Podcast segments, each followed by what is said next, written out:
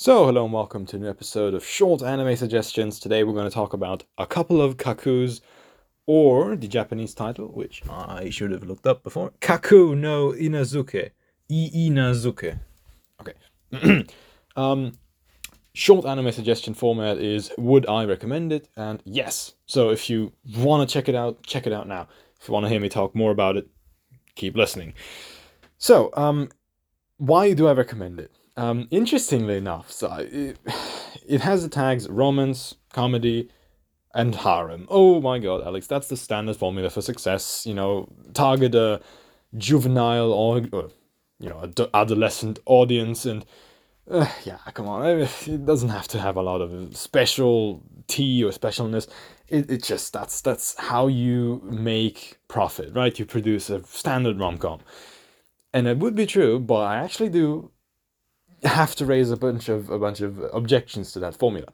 This anime is surprisingly more complex in its storylines than I originally thought. I thought it was going to be generic. Oh, he has in this case three romantic interests, and oh, he's so dense he doesn't even notice he likes they like him, and oh, you know they're just gonna use this as an excuse to drag the story on.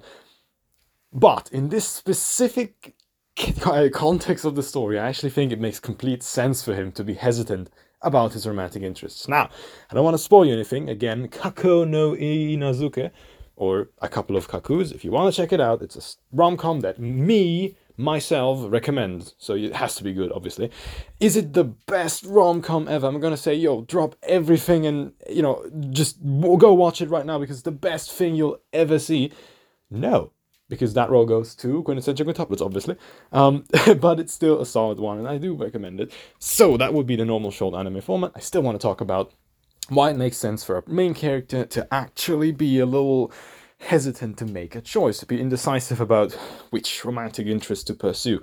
Because that's the thing that so many rom coms get wrong, and I think this one actually gets it right. Uh, you know, quintessential quintuplet still peaking at that specific problem, but whatever. Um, Kakuno Inazuke has a main character. This is spoiler territorium, by the way. If you want to watch it, you know, go away. The main character, whose name I've already forgotten, is so Nagi-kun. That's the fucking name. Holy shit. So the main character has three romantic interests. No spoilers, bad sto- uh, spoilers for the story, but spoilers still.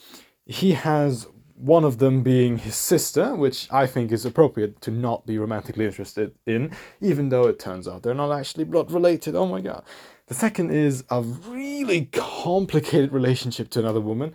Um, they, he, as him and her have been swapped at birth, and then they have been growing up in the respective other's family, and and then they as as high schoolers they get uh, forcibly engaged to each other. It's fucking wild. Like their relationship is really awkward and and complicated and it makes sense that there's not a lot of room for romance. So again good reason to not be immediately interested in them.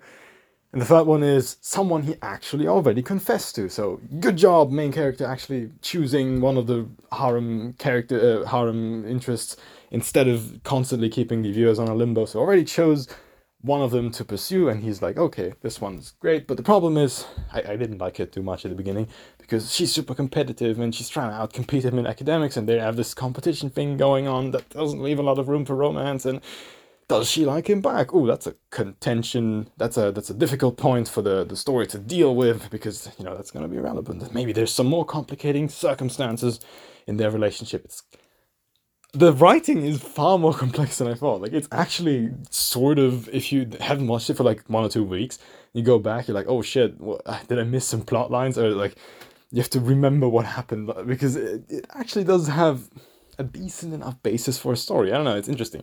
You get a lot of the generic standard sort of rom com formula stuff, but uh, it's solid enough that I recommend it. It's actually well done. Okay, um, I spoiled you something about the characters, but again, most of that stuff you find out really quickly into the, the show, and they have 24 episodes, presumably, I don't know. Not all of them have come out yet, but that shows that the studio has some confidence in the story. However, no, I just mentioned, I'm talking about it uh, right now with the 21st episode uh, being out.